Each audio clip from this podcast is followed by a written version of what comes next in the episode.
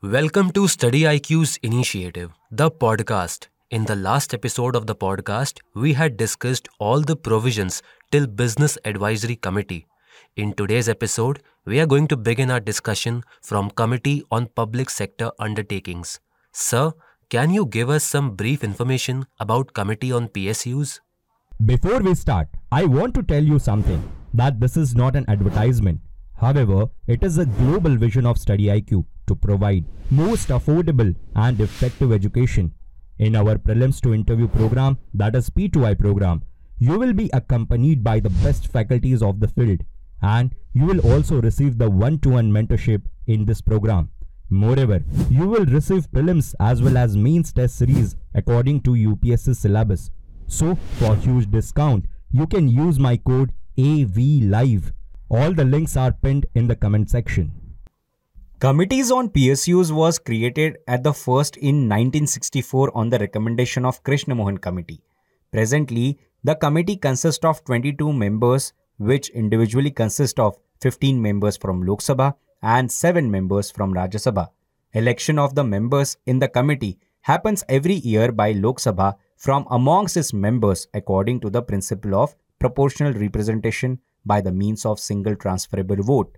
It ensures that all parties get due representation in committee through this process. The term of office is one year for the committees on PSU.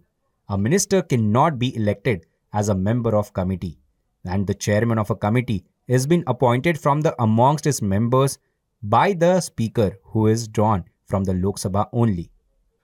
Sir, can you throw some light on functions of Committee on PSUs? Functions of committees on PSUs have to examine the reports and accounts of the public undertakings. PSU committee also have to examine the reports of the CAG on the public undertakings. It also examine whether the affairs of the public undertaking are being managed in accordance with sound business principles and prudent commercial practices. Committee on PSU also exercise such other functions which are vested in the PSC and the estimates committee in relation to public undertakings which are allotted to it by the speaker from time to time. Sir, now we are curious to understand the limitations of Committee on PSUs. Committee on PSU cannot take up the examination of more than 10 to 12 public undertakings in a year. And even the post-mortem nature of the committee is not desirable. The PSU committee does not look into the technical matters as its members are not technical experts. Its recommendations are mere advisory and they are not even binding on any ministries.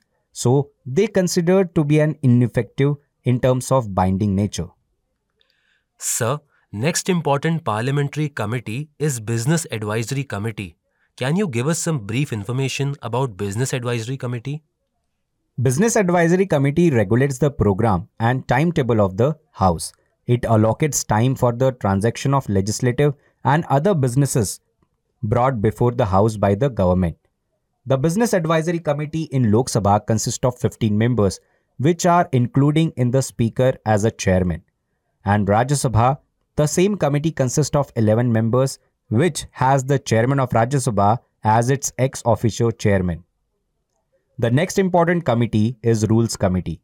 The Rules Committee considers the matter of procedures and conduct of the businesses in the House and recommends the necessary amendments or additions to the rules of the House. Lok Sabha Committee consists of 15 members, including the Speaker as its ex officio chairman. The next committee is the General Purpose Committee. General Purpose Committee considers the advice on matters concerning affairs of the House, which do not fall within the jurisdiction of any other parliamentary committee. In each House, this committee consists of the presiding officer as its ex officio chairman, deputy speaker, that means deputy chairman in that case of Rajya Sabha, members of panel of chairperson, that means panel of vice chairpersons in the case of Rajya Sabha, and chairpersons of all the departmental standing committee of the House, leader of recognized political parties and groups in the House, and such other members are nominated by the presiding officer. Sir, the next important committee is Committee on Women Empowerment. How can we understand the significance of this committee? The Committee on Women Empowerment was constituted in 1997, which consists of 30 members, basically 20 from Lok Sabha and 10 from Rajya Sabha. The Women Empowerment Committee considers the report of the National Commission for Women and examines the measures which are taken by the Union government to secure status, dignity for women in all the fields. The next important committee is Committee on Privileges. The functions of this committee are semi-judicial in nature. It examines the case of breach of privileges of the House and its members and recommends appropriate action. The Lok Sabha committee has 15 members involved in it, whereas in the Rajya Sabha the committee has 10 members. The next important committee is Committee on Subordinate Legislation.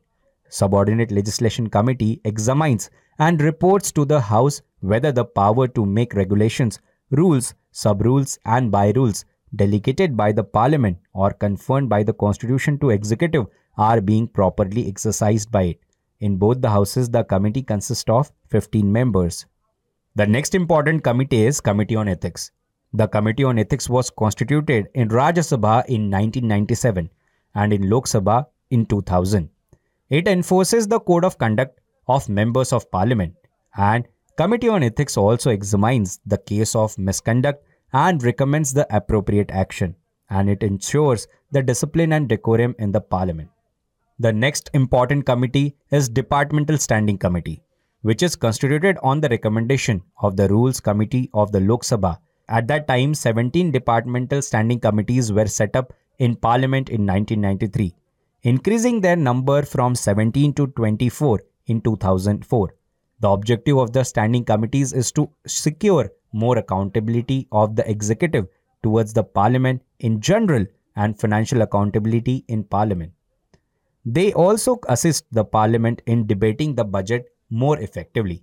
The 24 standing committee cover all the ministries, departments of the central government.